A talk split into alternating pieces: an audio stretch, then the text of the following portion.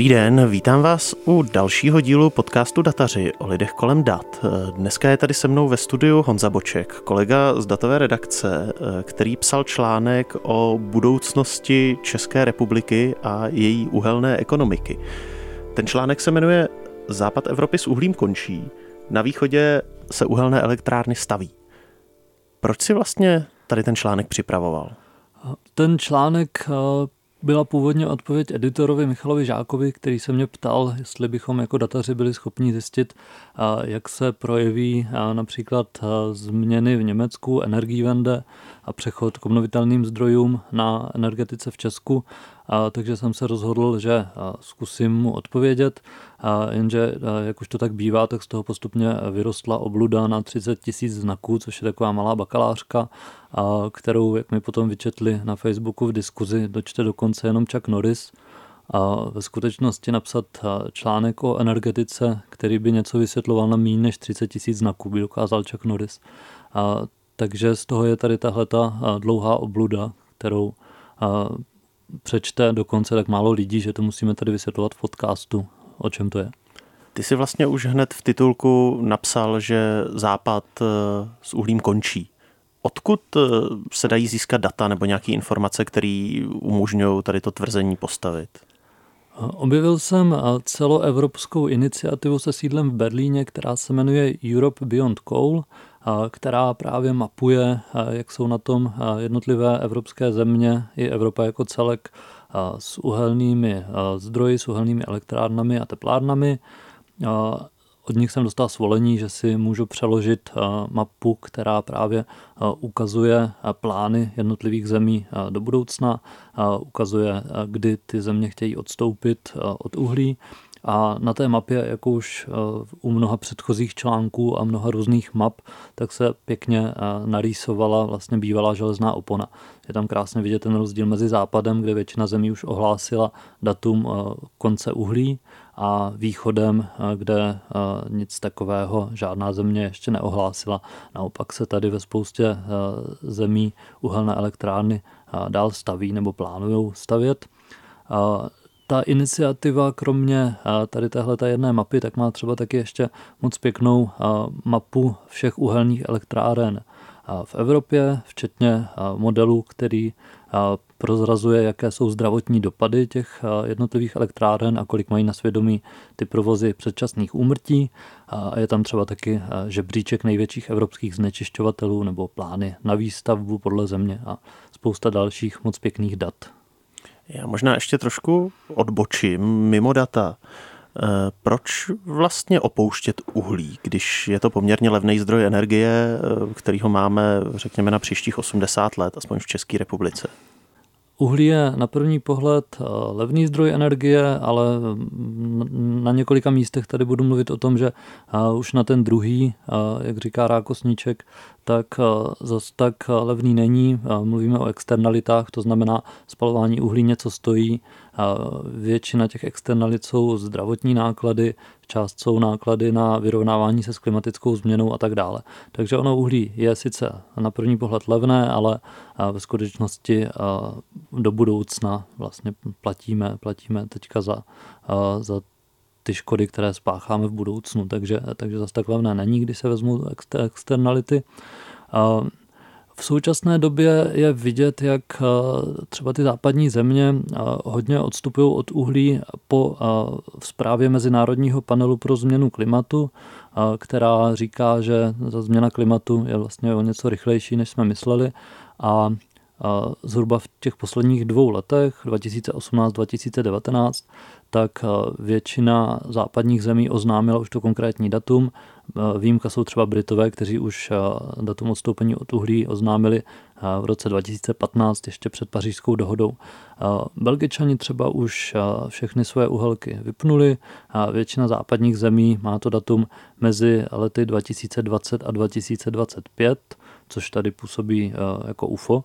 A Němci ti se zhodli teď v lednu.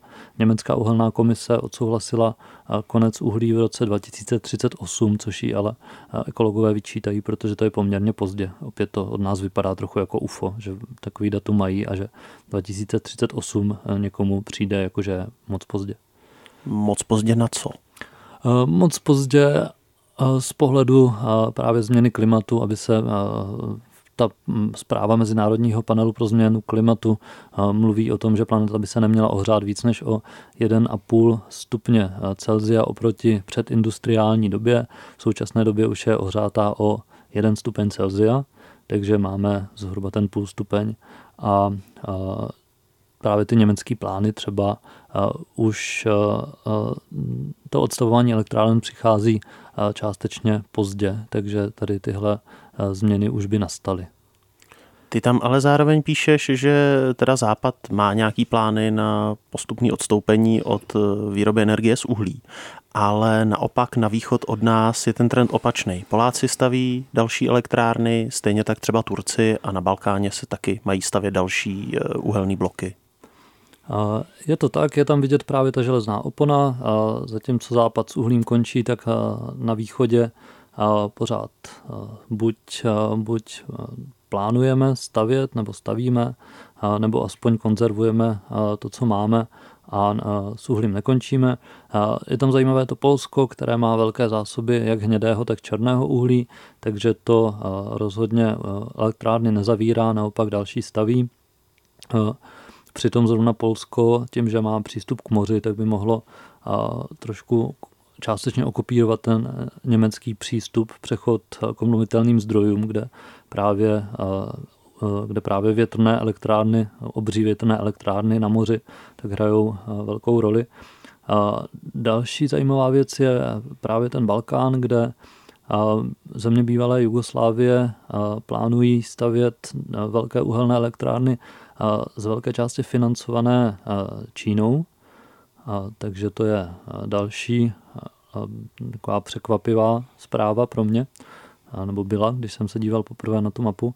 A, úplně absurdní je vlastně postup Turecka, které stejnou kapacitu, jako chce Německo zavřít, asi 40 gigawatt, tak Turecko plánuje postavit v hnědouhelných elektrárnách.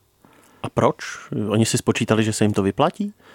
Turecko má taky velké zásoby hnědého uhlí a v současné době se jim to vyplatí. Tam je otázka, jak budou vlastně v okamžiku, kdy přejde velká část Evropy na obnovitelné zdroje, na částečně třeba na, na plynové elektrárny, tak se velká část toho trhu s energetikou nebo trhu s elektřinou změní a ten trh, ten současný trh konzervativních zdrojů, tak bude, bude nějak reagovat. Není úplně jasné jak, ale v tuhle chvíli se třeba uhelné elektrárny vyplatí, ale za tři roky, za pět let, až západní země zavřou ty velké své uhelné zdroje, tak už nemusí. Další, další věc je, že hodně zemí zavádí postupně uhlíkovou daň. Evropská unie má svůj trh s, povolen, s emisními povolenkami a ty se poslední dva roky rychle zdražují, jdou rychle nahoru. Takže zase další důvod, proč ty uhelné elektrárny postupně budou méně a méně výnosné. A možná ne postupně, ale dost rychle. Jak jsem z toho tvýho článku pochopil, tak Česko se vlastně začíná vydávat nějakou tou západní cestou, protože, nebo jsou tam nějaký náznaky, protože minister životního prostředí za ANO, Richard Brabec, přišel s tím, že podobně jako v Německu i my budeme mít naší uhelnou komisi, která by nám tedy měla říct, jak se naše uhelná ekonomika do budoucna bude vyvíjet. Máme už tady tu komisi? Pokud vím, tak ji ještě nemáme.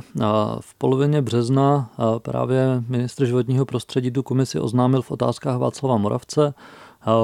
Zní to moc pěkně, ono často, když Richard Brabec mluví o obnovitelných zdrojích, o zelené energii a podobně, tak to zní pěkně, ale když se potom člověk podívá na to, co reálně dělá České ministerstvo životního prostředí, tak už toho tolik není. Tady u té komise je třeba problém, že on ji sice oznámil, ale musí sehnat nejdřív na vládě dostatečnou podporu a tam je vidět, že třeba, třeba premiér Babiš tomu úplně nakloněný není, odstavování uhlí, když teď přednedávnem byl na Evropském summitu, tak reagoval na snahu některých evropských zemí vlastně prohlásit, kdy bude celoevropský konec uhlí, tak reagoval větou, Dá se, říct, že, dá se říct, že nad klimatickou strategií jsme se zasekli, protože tam byly tendence ze strany některých členských zemí mít ambice nad úroveň pařížské dohody. A, mm, a další věta, která tak pro, ukazuje vlastně český přístup, český pragmatický přístup, byla věta, je potřeba bojovat za cíle klimatických změn, ale, ale ne tak, abychom poškodili průmysl s tím, že vlastně obnovitelné zdroje a zelená energie pravděpodobně nepoško, nepoškodí průmysl. Ona naopak tomu průmyslu může docela výrazně pomoct směrem k high-tech technologiím a podobně, ale zkrátka to české vnímání je takové, že obnovitelné zdroje poškozují průmysl, takže my se do nich nebudeme raději moc pouštět. Nicméně tedy, e, když by ta komise uhelná vznikla, tak co od ní reálně můžeme čekat? Pokud by taková komise vznikla, tak eh, pravděpodobně by měla za cíl, pokud teda chceme napodobit Německo, eh, oznámit datum uzavření uhelných provozů nebo aspoň, eh, aspoň oznámit, jakým způsobem budeme s tím uhlím do budoucna nakládat, jak ho omezovat. Kdyby taková komise vznikla, tak bychom byli ve východní Evropě vlaštovka. V současné době k tomu ale má blíž třeba Slovensko nebo Maďarsko, které se nějakému termínu ukončení uhlí blíží. U nás to zatím úplně ještě nevypadá a ta komise záleží samozřejmě, jaký bude mít mandát, ale už v tuhle chvíli máme vlastně státní energetickou koncepci z roku 2015, která předpokládá výrazné omezení uhlí, takže ta komise není zase úplně nutná pro to, abychom něco pro seškrtávání uhlí dělali. Zmínil si energetickou koncepci. Co by podle ní mělo hrát prim? Obnovitelný zdroje jako na západ od nás, nebo třeba jádro? Ano, je to jádro samozřejmě. Ta státní energetická koncepce vznikla v roce 2015. V tom roce vznikl i zákon, který ji vlastně posiluje a říká, že pro celou státní zprávu má být závazná. Ta koncepce říká, jak by měla vypadat česká energetika v roce 2040, to znamená za 25 eh, let. Je ale dost vágní, to je ten problém s tou závazností pro státní zprávu. Ona neříká vlastně úplně konkrétně, co se má dít, říká nějaké cíle, říká, že například uhlí by mělo z dnešních 50%, kterými se podílí na výrobě české elektřiny, klesnout na 11 až 21%, to znamená poměrně výrazné oslabení uhlí a to už vlastně předpokládá ta koncepce, takže ta komise není úplně nutná. Zároveň ten zdroj, který by měl táhnout českou energetiku za 25 let, je jádro. To dnes se podílí na výrobě elektřiny 30%, v roce 2040 by to mělo být 46 až 58%, takže zase asi dvojnásobné navýšení. A taky v tom roce 2040 by měla čtvrtinu české elektřiny, čtvrtina české elektřiny pocházet z obnovitelných zdrojů. Víc je podle té koncepce nad možnosti České republiky a zajímavé je, že vlastně ta koncepce je, když se člověk do ní trošku ponoří a zkoumá ty vyjádření, tak ona, je, ona moc neví, co si s těmi obnovitelnými zdroji počít. Je vidět, že zkrátka vznikala tady, že ji psali konzervativní čeští energetici a obnovitelné zdroje jsou pro ně takové nutné zlo, které pravděpodobně budeme muset, budeme muset zavést, ale, ale oni moc neví vlastně, jak s ním zacházet. Úplně nesouhlasí tady s tímhle přístupem třeba hnutí Duha, které si nechalo vypracovat od německé firmy Energy Nautics, studii, jak rychle bychom mohli uzavřít uhelné elektrárny a ta říká, že do roku 2030 by nebyl problém odstoupit od uhlí, ale zároveň říká, že 52% elektřiny by v té době mohlo vznikat z obnovitelných zdrojů, takže ne těch 25, se kterými počítá ta státní energetická koncepce, ale, ale víc než polovina.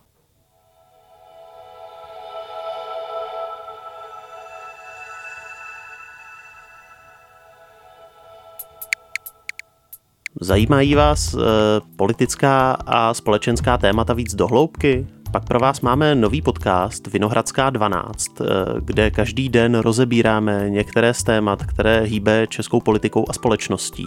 A snažíme se vám, posluchačům, zajistit přehled, který z běžného zpravodajství eh, většinou nedostanete. Podcast najdete všude, kde jste zvyklí odebírat svoje podcasty.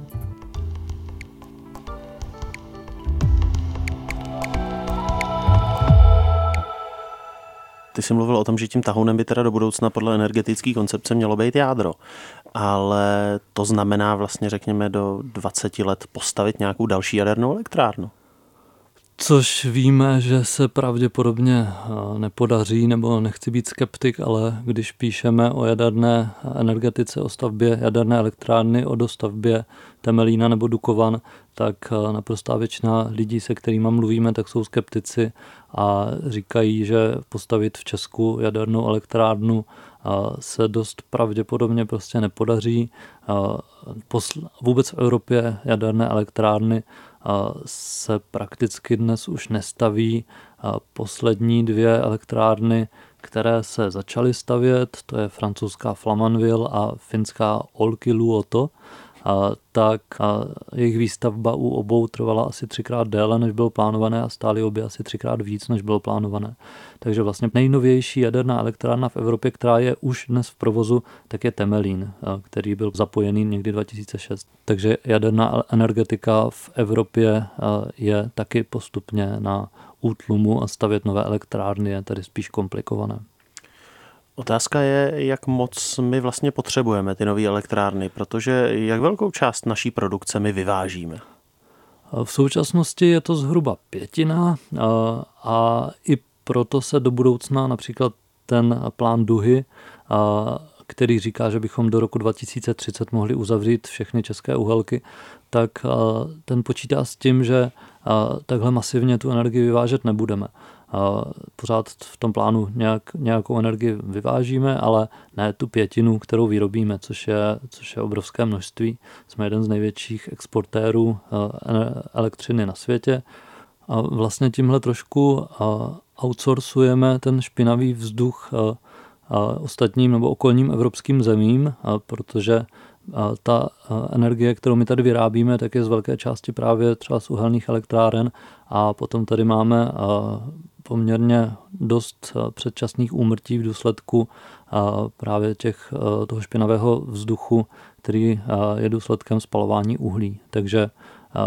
ten ekonomicky je to třeba fajn, že vyvážíme pětinu energie nebo elektřiny, ale, ale v důsledku na tom rozhodně nevyděláme nebo nevyděláme tolik, kolik to vypadá.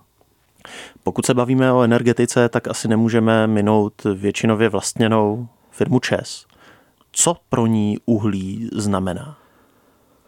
Tak já se vrátím eh, k těm statistikám eh, toho hnutí Europe Beyond Coal. Eh, to říká, že ČES je pátá nejšpinavější firma v Evropě, co se týká emisí zároveň čtvrtá nejhorší, co se týče zdravotních dopadů těch emisí a v současnosti má Čes nějakých 8 uhelných elektráren a vyrábí asi polovinu české fosilní energie. Ty už si to tady naťuknul, ale co víme nebo tušíme, že uhlí je pro Čes zásadní. Co znamená pálení uhlí naopak pro občany? Jak už jsem říkal, tak pálení uhlí, uhlí znamená poměrně vysoké náklady na externality, to znamená třeba zdravotní problémy a tak dál. Dokonce zhruba tak velké, že podle studie Greenpeace vlastně stejné peníze, které Čes vydělá výrobou té fosilní energie, tak stojí právě ty náklady na externality, to znamená na zdravotní pojištění, na náklady předčasných úmrtí a podobně. Takže vlastně ve výsledku to vyjde šul nul že sice něco vydělá, ale zároveň stát za něj tady tyhle ty peníze zaplatí v rámci zdravotního pojištění. Ale to se týká jenom toho pálení uhlí. Jenomže uhlí nejdřív, abych ho mohl spálit, tak ho musím vytěžit. Eh, kdo a kde u nás těží?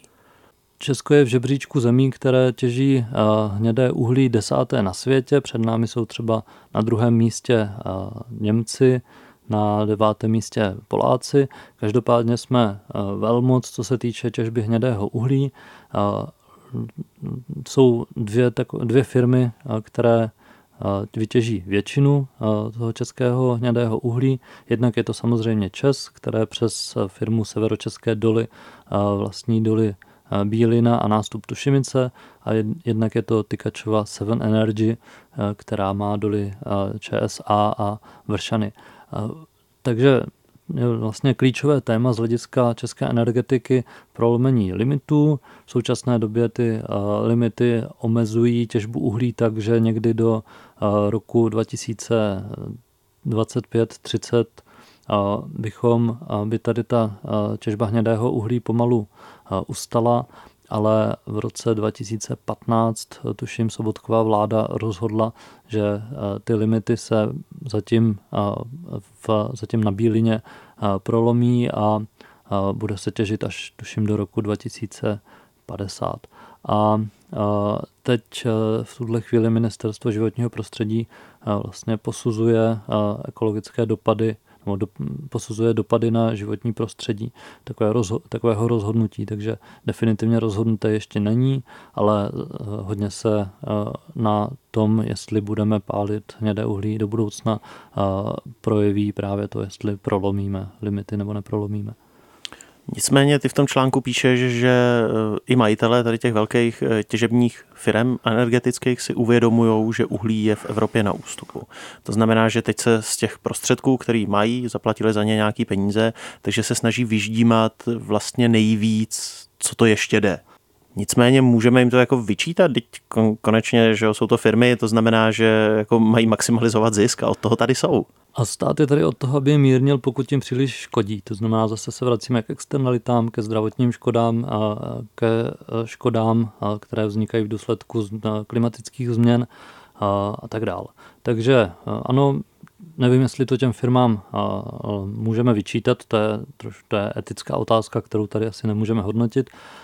Každopádně můžeme vyčítat státu, že tuhle věc lépe nehlídá nebo že není předvídavější v tom, co se, co se bude dít dál s uhlím a kolik to vlastně všechny stojí.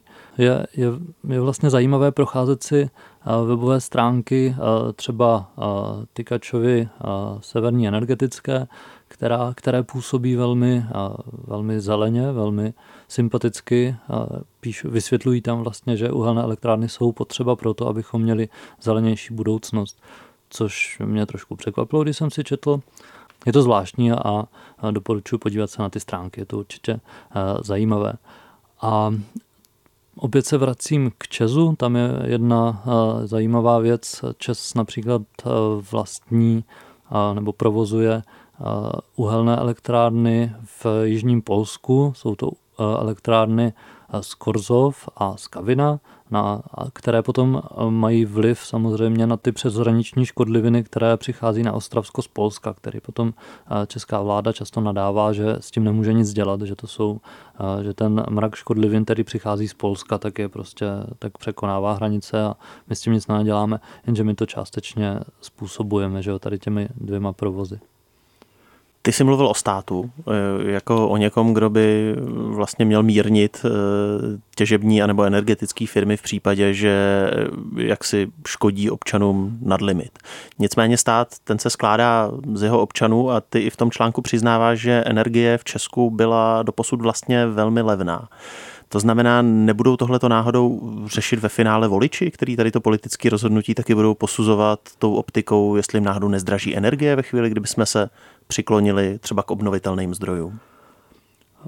Když se dneska podíváme na Německo, tak tam jsou opravdu nejvyšší ceny energie v Evropě, ale není to eh, tím, že by se Němci vydali směrem obnovitelných, nebo v současnosti to není tím, že by se Němci vydali směrem obnovitelných zdrojů.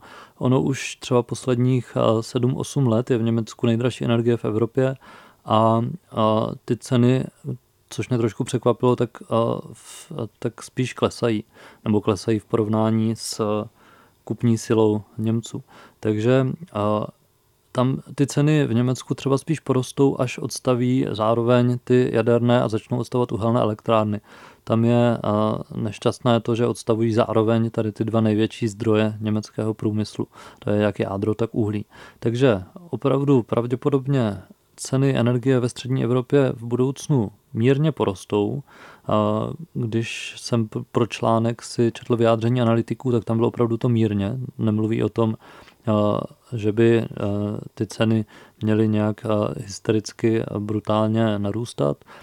Každopádně my asi nejsme země, která by dokázala ty ceny příliš měnit nebo diktovat. Německo je asi osmkrát větší trh a české ceny se z velké části tvoří tam, české ceny elektřiny.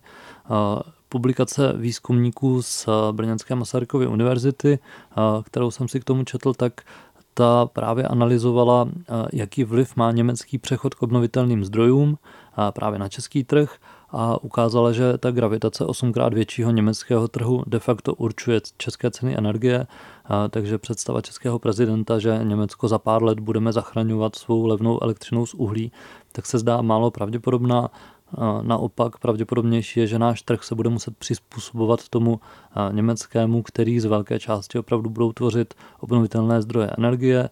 Zároveň s nimi přijde řada technologických změn, ty přenosové sítě se budou muset změnit, přizpůsobit těm obnovitelným zdrojům, které vyrábí elektřinu opravdu to, co je jim vlastně vyčítáno, tak v zimě, když nefouká, nesvítí slunce, tak ji vyrábí málo. V létě naopak hodně. Takže jeden z těch technologických směrů, kam se, kam se energetika ubí, ubírá, tak jsou třeba velké baterie a, a, a tak dále, nebo velké bateriové farmy, které tu energii budou schraňovat. Což tak, takže česká energetická soustava se pravděpodobně bude muset přizpůsobovat té německé. Takže co se týče, co se týče cen energie v budoucnu, tak eh, je dost nepravděpodobné, že bychom dokázali si udržovat nízké ceny prostě tím, že budeme dál provozovat eh, například ty uhelné elektrárny.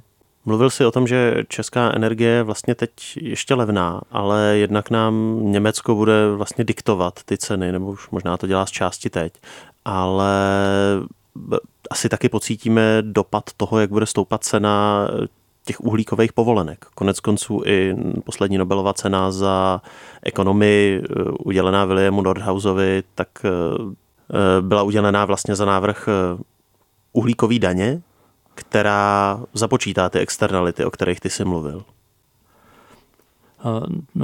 Nordhaus rovnou spočítal optimální strategii pro boj se změnami klimatu, kdyby měli země zavést daň kolem 30 dolarů za tunu uhlíku teď, v roce 2020 je zvednout na 35 dolarů a kolem roku 2050 na 50 dolarů. Podle expertů z klimatického panelu OSN má ale jeho výpočet jednu chybu a vychází z premisy, že by je třeba zabránit tomu, aby se planeta do roku 2100 ohřálo, ohřála o 2,5 stupně což ale podle klimatologů by mělo katastrofální následky, takže přepočítali tu daň, kterou Nordhaus navrhuje na o řád vyšší daň. V současnosti by podle nich měla být zhruba 200 dolarů za tunu uhlíku a měla by rapidně růst. Každopádně třeba v Evropské unii ten systém obchodování s povolenkami, tedy de facto klimatická daň, tak existuje, existuje už od roku, tuším, 2005 jenom má zatím poměrně velké množství chyb, které způsobují, že není příliš efektivní, nebo donedávna nebyl příliš efektivní. Tam ta cena za povolenku, aby měla nějaký efekt, by měla být třeba kolem 40, aby měla efekt na vyřazení uhelných elektráren, tak by měla být třeba kolem 40 eur za tunu uhlíku a v současnosti, teď už teda ty ceny po, poslední dva roky poměrně rychle rostou, je kolem 20 eur za tunu uhlíku. Nicméně z pohledu České je ten systém stále nefunkční. My máme poměrně hodně výjimek. Právě tam možná tohle je jedna z těch věcí, která vysvětluje částečně tu železnou oponu, která odděluje země, které chtějí skončit s uhlím na země, které nekončí s uhlím zatím, nebo to neplánují protože na východě máme stále eh, řadu těch eh, povolenek vypouštět, eh, vypouštět emise do vzduchu zadarmo. Zatímco na západě ty země mají větší část už, už musí si za ně ty hlavně elektrárny si za ně musí platit, tak u nás stále velkou část z nich dostávají zadarmo a stát je nevyužívá k tomu, nebo tady tu výjimku nevyužívá k tomu, k čemu se zavázal, to znamená změnit fungování nebo transformovat český trh na čistší, českou výrobu energie na čistší, ale místo toho prostě rozdává ty povolenky, například právě Česu. Mm, já když jsem ten článek čet, tak mě poměrně zaujalo, že tam mluví velké množství lidí z ekologických organizací, jak tu zemských, tak i zahraničních, ale vlastně s výjimkou vyjádření Česu a s výjimkou změnění té energetické koncepce, mi tam chybělo jako větší nějaká expertíza tuzemských energetických odborníků, který třeba pracují pro stát. E, v Česku vzniká nějaká jako analytická činnost, která by se věnovala právě energetice na státní úrovni? vzniká. Eh, já tady, eh, tady zmíním studii, která je teprve rozpracovaná, která řeší eh, vlastně v jakém kontextu se mluvilo o uhlí v českých médiích v posledních 25 letech. Ta studie říká, že v naprosté většině případů se o spalování uhlí, o uhelné energetice mluví v médiích v souvislosti s cenami energie, s bezpečností energetických dodávek a podobně. A vlastně znečištění se zmiňuje naprosto minimálně a klimatické změny vůbec. Takže v Česku zkrátka ten diskurs, v jakém se tady mluví o uhlí, tak není ten diskurs, který nás zajímal v tom článku. To znamená, v Česku, když eh, stát řeší uhlí, tak ho neřeší nebo donedávna neřešil, třeba se to změní v souvislosti s, se znečištěním a klimatickými změnami. Proto vlastně v tom článku mluví eh, hodně ekologů, hodně eh, expertů tady z téhle strany, protože nás zajímalo, jestli se stát může opravdu toho uhlí vzdát a ne kolik ho to bude stát. Takže chápu to správně, že z pohledu politika je uhlí a případný odklon od něj spíš otázka ekonomická a bezpečnostní, nikoli však zdravotní. Řekl bych, že v současnosti a v Česku ano. Ale je dost možné a právě e, třeba to vyjádření ministra životního prostředí Richarda Brabce naznačuje, že bychom se i my na východě Evropy nebo možná jsme třeba ten most mezi západem a východem Evropy mohli posunout od uhelné energetiky k té zelenější, neříkám nutně zelené, ta jaderná tam třeba ještě nějakou dobu bude asi hrát roli, ale že bychom se mohli posunout minimálně od té uhelné někam dál.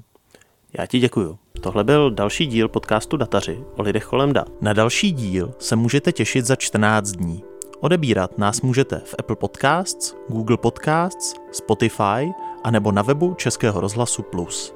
Já jsem Honza Cibulka.